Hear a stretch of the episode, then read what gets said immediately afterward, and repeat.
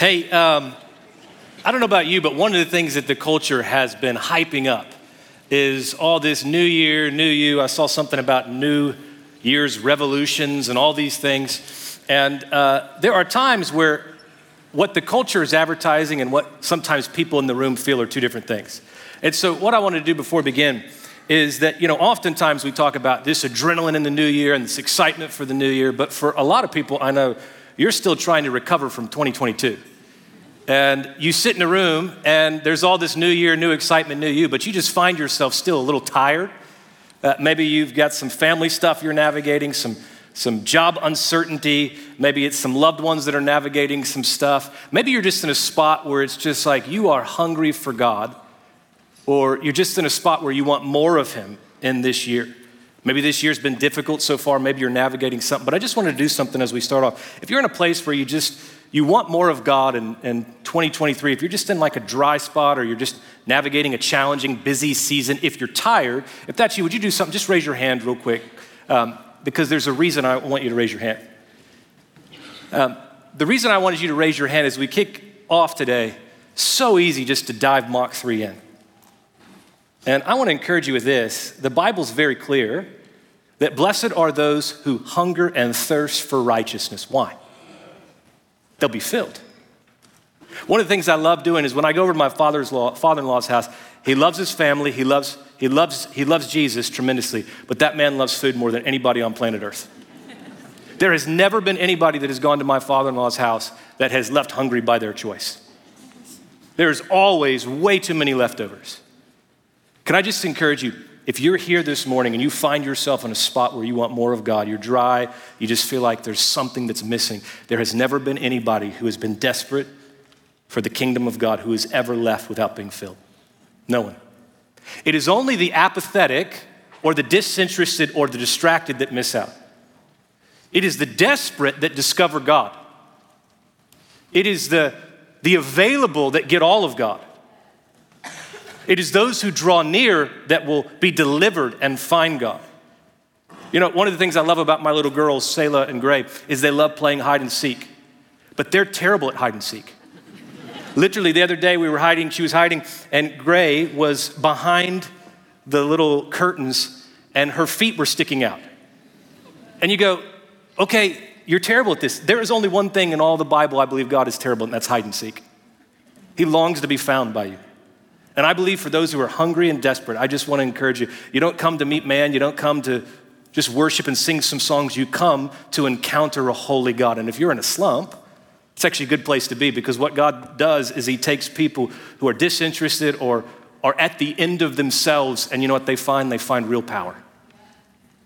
So, can I just encourage you with this? I'm impressed with people who have character, but I'm not happy until people have power, real spiritual power. I believe what the church needs is people with real character, but also with real spiritual power. People who believe that the promises of God, they wrestle them down till they begin to incarnate them in your bones. And that's the invitation that I want to encourage you that the available will be filled this morning, the hungry will be filled. Because a lot of people know what it's like to be in a slump, right? If you, if you watched the game of baseball, you played the game of baseball, if a batter can't get on base, if they can't do what they normally do, or what the game is supposed to do, which is get on base and score runs, if they keep popping up, grounding out, striking out, if that becomes their rhythm and their routine long enough, if that becomes their reality, what do they refer to, to as a slump? And everybody who's played the game of baseball for very long will tell you a slump is a part of real life. And anybody who's followed Jesus for a period of time will tell you there are slumps. There are places where it's just like you're asking for deliverance. And it's like you find victory. You ever been there? You find victory, or so it seems for a while, but you don't uproot that sin pattern. And so there's this addiction or this thought pattern, or people uh, I know who've prayed for God to give them more peace and to remove anger or anxiety or worry. And it seems like it goes great for a while. And then they find themselves two, three months down the road, kind of back to those same behaviors, back to those same problems. It just seems like you're in a slump.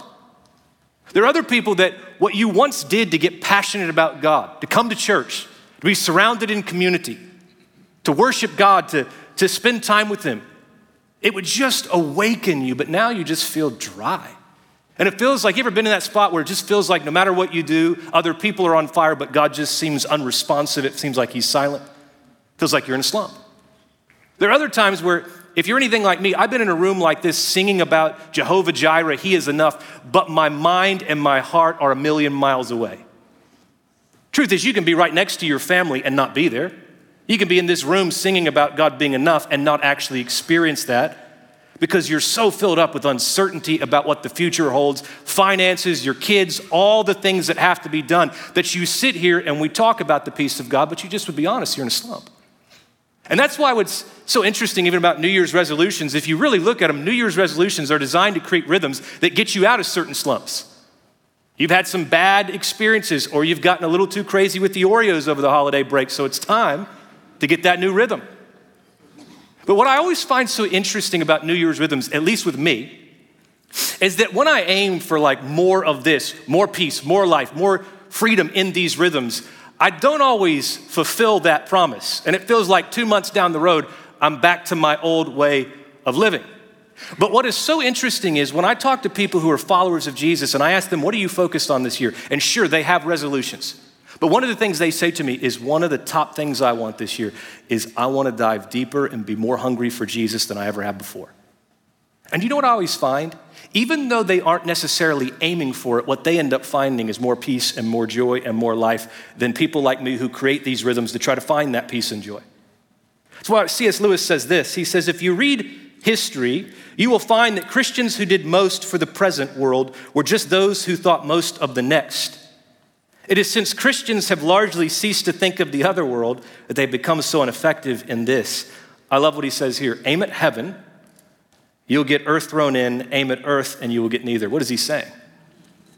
You can focus on a million things, a million good things, but if you miss what is most important, that is Jesus, you end up missing out on this invitation and this life that is available to you this new year. Listen, I'm not hating on New Year's resolutions. We do them almost every year. In fact, I remember a couple years ago, my wife actually dorked out. She themed a New Year's resolution. She had a presentation, poster boards.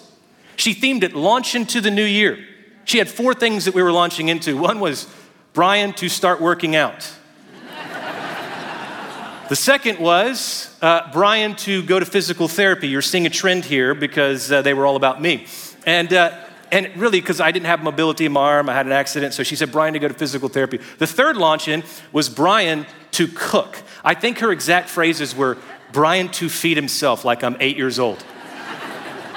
Finally, my wife added one for herself Steph to read the Bible more. And some of you know what it's like to be a victim to these New Year's resolutions that are really just an attempt to get your spouse to do all the things you want them to do. You know, we might as well, we were laughing about that. We called it Launch into the New Year. We should have just called it Launch into Marriage Counseling because that's what we needed at the end of those things. But I actually think they're really good to create new rhythms. I think it's good to create running rhythms and all this, but if you're in a space where you're really raising your hand and you're just dry or you're disconnected or you're in that numb spot, what you know is you don't need a new rhythm. What you need is a new heart. And I just want to encourage you with this you don't have to whip that up yourself. The gospel is not you get adrenaline and you put the pieces of your life back together. The gospel is this you come broken, but you come hungry, and God will take that little pilot flame in your heart and He will fan it into something mighty. What the Holy Spirit will do for people who are hungry and desperate enough, because it's the desperate who get delivered, not the apathetic. If you come hungry, what God will do is He will waken you and give you a vision of the kingdom that captures your heart and imagination in ways that you never thought possible. What the Holy Spirit will do, because if you're anything like me for years, I thought spiritually the best days were behind me. What the Holy Spirit will do is show you that in 2023, there's more of Him that you can, I mean, you can experience in ways that you never have before. You don't have to live on spiritual reruns. God can pour out His Spirit in your life in new and fresh ways. Listen, do all the resolution things. I think they're great. Cut debt, save up some resources, but in the middle of saving up resources, store up for yourselves treasures in heaven where neither moth and rust consume. I'd encourage you. It's good to get back to that beach bod physique. Get that six pack if you had it once. Shed that weight, lose some weight, but in the middle of losing weight, make sure you also get lost in the majesty and the goodness of God this year. I'd encourage you, go travel the world. Go deeper around the world than you have ever been. Create experiences that last a lifetime. But make sure this year you also travel deeper into the Word of God, into the promises of God, so that you begin to incarnate them in your bones and your spirit until you have not a shadow of a doubt that every one of those words is for now and not one day in heaven. Believe them. I think it's great to create more space to do whatever it is that you love. But make sure in the midst of that, you also create space to understand how deeply you are loved in this room by the King of Kings and Lord of Lords this morning. Because what we need is not new rhythms alone. What we need is a new heart. What we need is a new encounter with God to breathe so much life into us that the things of this world do go strangely dim. We don't need spiritual Advil, we need a heart transplant. We don't need more adrenaline because adrenaline is what you do in a moment. That's why I love New Year's resolutions, but I also struggle with this. What happens for so many people is you come, you get pumped up, you try to do it in your strength. Adrenaline is what you can do for a couple of months. Transformation is what the Spirit does for you in a lifetime. He will do it, and the only contingency is this Are you really available? What he said, what Jesus said to his followers years ago is still true. Blessed are those who hunger and thirst for righteousness, they will be filled. What are you desperate for this New Year's? What are you hungry for? I've got good news. If you are longing for God in new ways, He will do that. In fact, what I love about this story, I'm going to read you just briefly, is in this story, there are two people who probably had the greatest slump around. One person in particular, a woman named Gomer. And she was just constantly making mistake after mistake, pushing away from loved ones, pushing away from God in the midst of this. But as we read this story, what I want to make sure that we do is because if you're anything like me, it is so easy to focus on a million things and miss what's most important, which is Jesus. So what I want to do real quick is make sure that as we talk about this story that you hear the heart behind it. This is not a story where we walk away and we become amazed by the love that this man, Hosea, this prophet had for this woman named Gomer. I don't want to just give you five things to walk away or give you some Hebrew words. In the midst of this story, I want you to see what's most important, and that's the story of Jesus. Because what you're going to find is that many of us are just like Gomer in this story. We have given our heart and our affection to other things, and God has radically pursued us, and He has rescued us and redeemed us and clothed us with dignity, value, and worth when we never deserved it. That's the gospel. And so, as we look at this story, I just want you to see again, this is not some sappy Hallmark story of a man pursuing a woman. This is God who's taking people who are in spiritual slumps and awakening them to the kingdom. And this story goes like this that Hosea is this prophet of God, and all of a sudden, one day, God says, I've got a call for you. Now, if you read the story, you know what happens here, but just imagine for a moment that Hosea is getting this call from God. He's going, Hey, I got a word for you. Now, Hosea is probably going, All right, man, like, what do you got for me, God? You want me to be king? And be the worship leader? You want me to collect the money? And then all of a sudden, God goes, Hey, I'm gonna, I'm gonna do something a little crazy. I actually want you to marry this woman. By the way, she's a prostitute. And Hosea's going, What?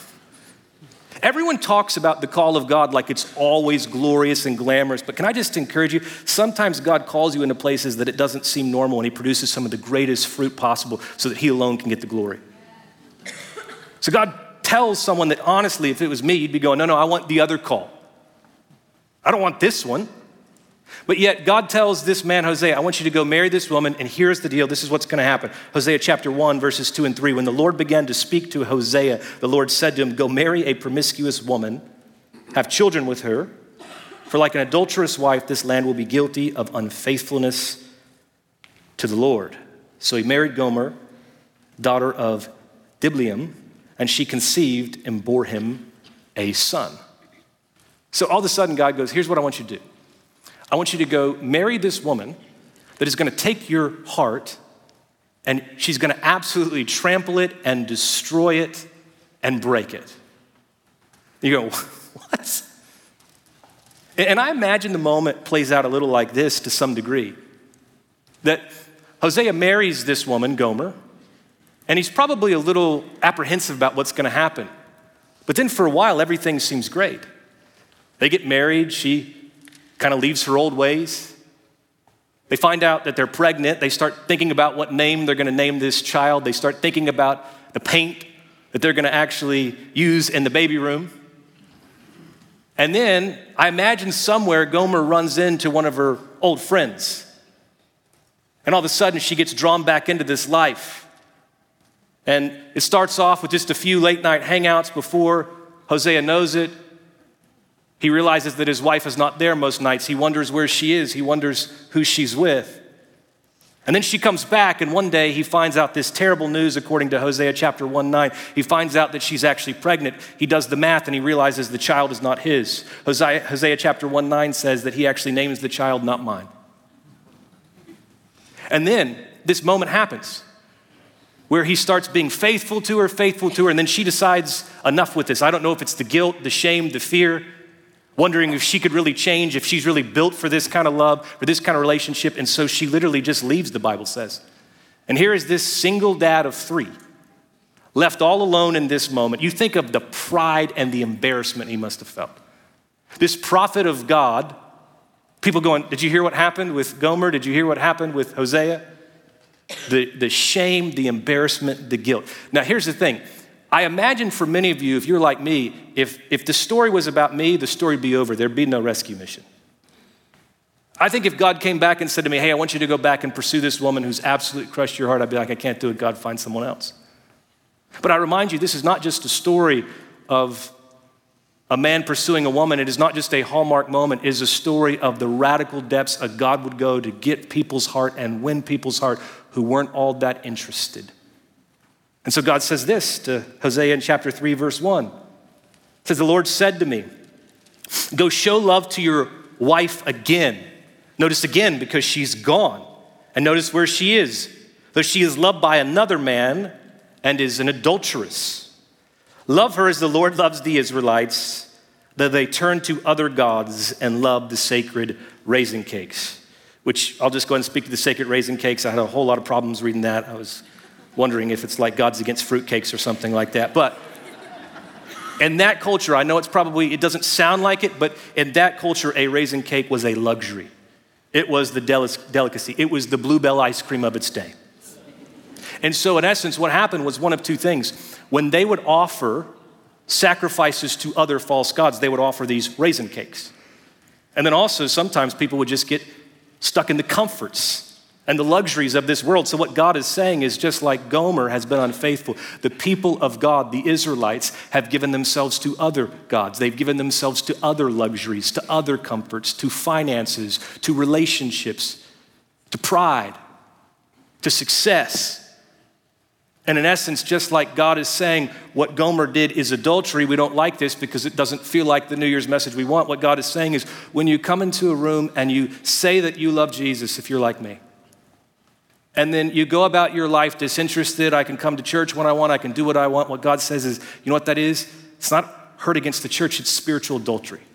Because you claim that you love Jesus one day, but there is something in your heart that you have drawn affectionately to. Because remember, this is not just a story about a man loving a woman, this is about a people who have rebelled against God and God's depth to redeem and ransom them.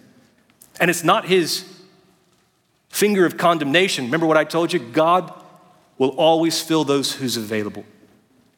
Those who hunger and thirst will always find the love of God, but what he's showing is people who are unrepentant. You ever think about, if you ever talk to someone who's walked through a fair? Unfortunately, I've had that experiences of walking that with people in life, and one of the common things I always experience is this one of the most difficult things is when the spouse who had an, an affair is unrepentant, when they just don't seem to care. And notice in this story, Gomer is not begging for forgiveness. She's not going, Hey, Hosea, I know I've torn your heart out. I know I've trampled it. I'll do whatever I can to make it right. Notice where she is. She's continuing in her life, justifying her life. And in essence, this rips out the heart of Hosea. I'm not talking about people who are repentant, but I'm talking about the, the areas in your life that we hold on to that we're unrepentant. Do you ever slow down enough to think about what that does to the heart of God?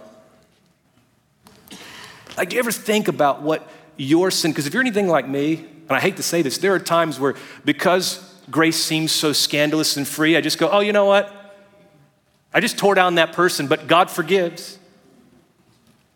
I just stole more resources from you, or I stood on a stage and took the glory of God, but you know what? God forgives. But do you ever think about what unrepentant sin actually does to the heart of God? And you know what's so moving to me is James chapter 4 says this You adulterous people, don't you know that friendship with the world means enmity against God? Therefore, anyone who chooses to be a friend of the world becomes an enemy of God. Or do you think that Scripture says without reason that He jealously longs for the Spirit He caused to dwell in us? Now, we've got to be really clear here. This jealousy that the Bible speaks about is not like a middle school girl jealousy. This is not like, hey, I saw you with someone else. This is a parent or a relative or a brother or sister watching someone absolutely wreck and destroy their life and a jealousy for them to step out of that and step into what's better. You ever been there? Like someone absolutely breaking and destroying their life, and it crushes your heart with a righteous jealousy because you want more of it. God is not in need of my worship. But God knows that the only thing that can fulfill the longing in every one of our lives is Him. And he's so good that he jealously longs for you to stop wasting your life on what can't satisfy and step into that greater thing. We say this phrase all the time, but what would happen if I believed it and you believed it? If you really had Jesus, you have everything. And yet, if you have all the stuff of this world and you have and you don't have Jesus, you have nothing. And oftentimes I don't believe that. I'm always like, yeah, Jesus, but give me this thing. And it's not that I want to replace Jesus, it's just somewhere in my spirit, I've become someone who's just latched on to something else. And God, in His jealousy, says that is a lesser thing. Can I just encourage you with this? God never calls you to leave something behind unless He calls you to something better, and that better thing is always His presence. It's always His presence. For years, I missed this because I fell more in love with the blessings than the blesser. So, what happened was when God was blessing me, I was really faithful. At the moment I lost those blessings, I thought, Where are you, God? Until I learned this one thing you don't go to God to get peace or rest or freedom, you go to God to get God. And when you get God, what you find is this paradoxical place where guess what you find? Freedom, joy, life. See, for years I treated Jesus like he was the means. He's not the means, he is the end. And what he's looking for is people this New Year's who say, you know what? I'm hungry for you. And here's the good news you don't have to whip it up, you don't have to get adrenaline, you just have to be available because it is the available who get all of God. It is the desperate. It is the desperate who discover God in new and fresh ways. It is the desperate who are delivered. It is the apathetic who miss God. Because for whatever reason I do not understand, God will never force himself on you in such a way where he chooses, he causes you to leave those things. Sometimes he does, but oftentimes he's a gentleman, he's a good God. And some of you are going, all right, this is a really depressing talk. Turn the corner, Bryan. Well, let me give you some encouragement. If you're in a place where you long for more of God, this was just breathtaking when I thought about this and I studied this. Do you know what Hosea means in Hebrew? Hosea means salvation. Do you know what Gomer means in Hebrew? Means completion. So, who is Hosea in this text? It's God. And who is Gomer? That's you and I, which kind of stinks because I don't like that name. But this is a story not about people trying to earn a bunch of stuff in the new year, whipping up adrenaline. It's about a people who come to a God who brings salvation, and because of that, they are complete. You don't have to strive to earn stuff, you just have to step into the reality of what God has already given you. And so you are complete in the midst of that. I love what it says. If you read the book of Hosea, it's why oftentimes we don't always preach on it. It's pretty bleak. It's not one of that's like, hey, I've never seen someone with the verse, like, what's your life verse? Or over the kitchen mantle, Hosea. It's not one that people use for scripture cards because it's bleak. But you know what's so interesting? I turned to the last chapter of Hosea. The whole thing is bleak, but in in chapter 14, listen to what it says for those Israelites who are hungry. It says, I will heal their waywardness and love them freely. For my anger has turned away from them. I will be like the dew to Israel. He will blossom like a lily, like a cedar of Lebanon. He will send down his roots. His young shoots will grow. His splendor will be like an olive tree. His fragrance like a cedar of Lebanon. People will dwell again in his shade. They will flourish like the grain. They will blossom like the vine. It is the hungry who are always, always, always filled up. So I want you to see that this New Year's, the most important thing is in the middle of a million great things to focus on what's most important, and that's Jesus. Now, a couple practical things I will give you. If you're in a spot where you find yourself in a slump, you want more of God, you're just a little dry, you just say, hey, Jesus, I want this year to experience you in new and fresh ways. Let me just give you a couple things that as you're focusing on Jesus, you can add to your arsenal of tools. This is the first one invite God into the deepest, darkest spots of your life and let Him speak into those. Invite God in the darkest spots of your life and let Him speak into those. If you're anything like me, we like to go really fast because we don't always want to feel those things that cause so much pain or so much problems. What's so breathtaking about this text is Hosea goes where no prophet should have gone.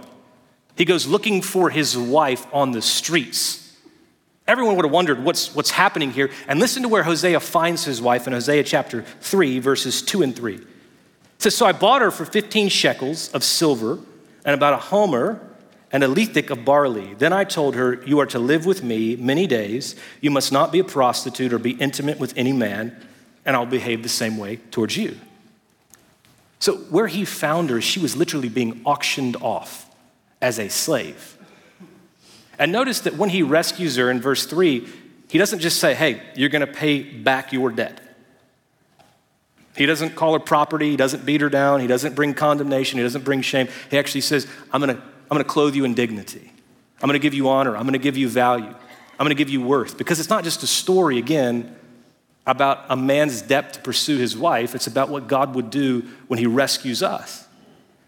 But I just want you to imagine what that moment, because this is, this is important for me to say. I probably should have said this up front. This isn't like an illustration or a parable. This really happened. And so you imagine what that moment must have been like for Gomer where all of a sudden Gomer, this once mother of three, is now standing in front of these men being auctioned off because no one thought she was valuable enough. And just to be honest, it's a bit crude, but she would have had no clothes on because the people wanted to see what they were bidding on. So you imagine like where this woman is standing there. I imagine as the moment's playing out, she can't even make eye contact with people. She's probably thinking, how in the world did I get to this place? And imagine what, it must have been like when all of a sudden numbers are being thrown out. One shekel. Her whole worth is being summed up by what the audience thinks in that moment. Three shekels, four shekels.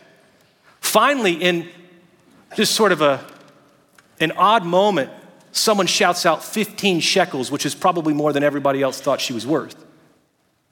But I imagine for Gomer, when she heard that voice, she looked up, and to her surprise, it was Hosea, and a place where no prophet should have ever been.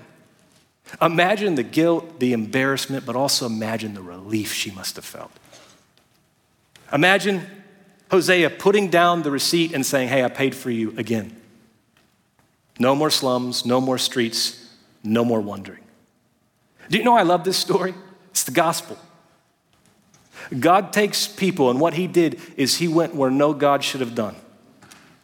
He emptied himself of the glory, the rights that were do his name, and he came to this earth. He walked for 33 years. He kept trying to love and go after people, but all the while, people didn't seem that interested in the love that he was giving. Even his own disciples turned away and abandoned him. Peter said, I'll never leave you and betray you. And yet, it was never about their faithfulness to God, it was always about God's faithfulness to man. And for most of human history, people miss that because we try to get together and whip ourselves up in emotion. But it's on the cross that Jesus dies. And think about this He doesn't die in front of people singing about how valuable and worthwhile He is. He dies in front of people mocking Him. If you're really the King of Jews, come down. But then what he does is he finds people who are in slumps, people who are beat down, people who think, you know what, I've been living on spiritual reruns or I'm overwhelmed and I just think this is a part of the rhythm. And what he does is he says, I paid for you once again. You don't have to stay down there. No more slums, no more streets, no more wandering. It is the available who always find God. I remind you this morning no one who has ever been desperate for God has been turned away. And some of us have heard this so much that we begin to believe the lie. Do you know what the enemy is called? The accuser. And he accuses you even this morning of things you haven't done or things that you have done. And just can I remind you what Jesus says? If you hear the enemy of the, the voice of the accuser, what he's saying is, it's paid for. It's paid for. No more streets, no more slums, no more wandering. Can I just encourage you to invite God in the darkest spaces of your life? I would imagine if you talked to Gomer, she would say, That moment was the worst of my life, but it was the most freeing. And if you're in a space where you've just got some pain from your past, You've got some heartache. Can I just encourage you? Invite God into that. Invite God into that. You know, this might shock you, but one of the things I do almost every week, I don't always pray for fire. I don't walk away and just have all these revelations. Most every week, if you talk to my wife or you talk to I, this is what part of my prayer looks like. God, I just confess to you there's something I want more than you. It's just gut level honest. I don't come in and pretend and go, you know what, Jesus, I want you more than anything. Jesus, I paid it all. It is, you know what, I just want the comfort of this life more than I want you. Break me of that. Jesus, I just want to be liked sometimes more than I want to be faithful. Break me of that. Jesus, I just want this house or this blessing more than I want you today. Give me a greater picture of your kingdom. And you know what the Holy Spirit does? He begins to fan into flame because it's not about adrenaline. It's about people who are available and people who are desperate. I remind you, independence is a valued trait in our culture and society. It is deadly in the kingdom of God. God is not looking for people who are independent. He's looking for people who are dependent and desperate on Him. And what He will do is He won't just fill you with character, He'll fill you with real power. So you walk through this world and you have a different operating system than everyone else. You can face rejection, you can face hardship, you can face persecution, but your eyes are set toward the prize, which is Jesus Christ, and everything else becomes rubbish to you, not because you do it in your own strength, but because you're available and honest and you bring Jesus into those dark spaces. I just want to say this because this might be encouraging to some of you. You know, um, Isaiah chapter 8 has become one of the most meaningful verses, but you know how it starts off in Isaiah chapter 8 1? It says, In the year that King Uzziah died. In the year that King Uzziah died. Now, you got to think that that's a pretty big time if they're describing that event as the year that King Uzziah died. And I imagine if you talk to every one of us, there are years that aren't described by the calendar impact, but sort of on the, the, the, mo, the, the relational impact or the things that you experienced in that year. For instance, if you lost a loved one, you don't just say it was in 2012, you talk about the year you lost a loved one. If I said to you Twin Towers, you would just pick the date, September 11th, because there are certain events that are so monumental that you don't describe them by the date, you describe them by the event. And what's so interesting is I never picked this up, but it says, In the year that King Uzziah died, you know what it says right after? I saw the Lord high and lifted up. Whatever feels like it is a setback and one of those events in your life that you carry or you will carry in the new year, can I encourage you that those setbacks are often places where God sets up the greatest revelation of Him in ways that He never could have before. And so for me, do you know what that was last year? In the year of anxiety, I saw the Lord high and lifted up. What is that for you? In the year of job crisis, I saw the Lord high and lifted up. In the year of health issues, I saw the Lord high and lifted up. In the year of this dry season relationally, I saw the Lord high and lifted up. In the year of apathy and problems, I saw the Lord high and lifted up. Can I encourage you that oftentimes those seasons where it feels like there is no hope, those dark spaces become the setup for some of the greatest fruit and power in your life ever? But you've got to see that other part. You've got to allow God to redeem that space, those painful things, and allow Him to transform it. Finally, I'll just say this sometimes transformation happens in a moment, and other times it's a process. I'll just encourage you with this. If you're anything like me, people would talk for years, I get freaked out. So th- this might be one of the most helpful things, but for years, people be like, Where's your moment, man? Like, when did you encounter God? people will like label, it's July 17th, 26 or whatever. And I never really had a moment, maybe because just you know, I needed a whole lot of Jesus in my life. But people will talk about moments, and other people go, You sit in this room and you go, I don't know if I have one particular moment. Because in the Bible, what you find is sometimes there is instant breakthrough, and other times it's a process. What's interesting in Mark chapter 8, there's this miracle that Jesus performs. He takes a blind man and he ends up spitting on this mud. If you remember the story, he, he rubs it on this guy's eyes, and then all of a sudden, what happens is it says the guy can see partially. Now, you got to ask the question was there something wrong? Was Jesus' healing insufficient? Was his power limited? And we know theologically that isn't true. So, in essence, I love what Tim Keller said. He said, Some people have this moment where they encounter God and everything changes, and other people, it's a process. It takes several touches of God before they awaken. And what I've found is there are some people, but because you have not awakened to the kingdom of God in ways that you thought, you've kind of dismissed your journey and you think you're just destined to stay where you are. And let me just encourage you maybe this morning is one of those supernatural touches that give you sight towards the kingdom of God in ways that you never had possible because it's sometimes a breakthrough and sometimes it's a process. Think about the Israelites. They have breakthrough when the Red Sea, the Red sea departs. But then they have this process of 40 years, 40 years in the wilderness. And I love what one commentator said. He said it took God one night to get the Israelites out of Egypt, but it took him 40 years to get Egypt out of the Israelites. Because sometimes it's a process. Sometimes you pray and God heals you in that moment, and other times it's a journey where you just have to keep trusting Him. But can I encourage you, do not lose hope. Do not lose hope. God is in the business of transforming available people. I'll just end with this. I'll tell you this. You know, the other day I had a moment where I was walking around my neighborhood. My sweet girls, Sayla and Gray, they wanted to come with me. I said, no, no, I got to process some things. So I walked for about an hour and a half. I got back up to the driveway, and I had completely forgotten that I had told them we were going to go on a walk. But as soon as I made it up that little walkway, uh, the door kicks open, and his, this is what I was greeted with right here. And I want you to know they're true Texans because it was like 65 degrees that day, and we're, we're decked out. But you know, I got past that little walkway, and the Holy Spirit just said this one simple thing to me. He said, Your daughters believe the word of their father. And then he just whispered to me, Do you believe the word of your heavenly father? Because the truth of the matter is, for me, oftentimes, there are things that haven't moved into fruition that I just think won't happen.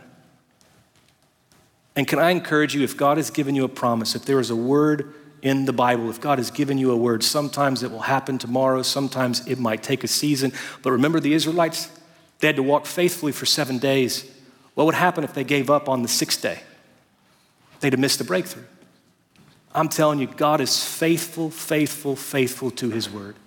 You hold on to those promises. In fact, one of those promises that I caught myself thinking about was about my son. He has dyslexia, he has this learning disability, and I just felt like I was carrying all this weight. The Holy Spirit said to me, I'm a better father than you. Trust me. You have one invitation this morning not to think about all the million tasks that need to be done, but to focus on Jesus he is not just the means, He is the end. And I encourage you with this everyone who is knocked has not been refused. Everyone who has begged and asked has not been rejected. Those who are faithful and persistent, they are always filled up. It is the hungry who are filled up, it is the available that get all of God, it is the desperate that discover God. So, as we close out, this is what I want to do. If you're in a place where you just want more of God, you're in a dry spot, you're in a season of longing for Him, what I want to do is I just want to pray a prayer over you. And kind of as your response is saying, I'm letting go of my own strength and I'm stepping into the Spirit, what I'd love to do is just ask you to stand if that's you. No pressure if that's not you, but stand if you just say, hey, I want more of God in this new year. I want to get into a space where I'm desperate for Him in new and fresh ways. I'm in a dry spot, I'm in a season where I just need more of Him.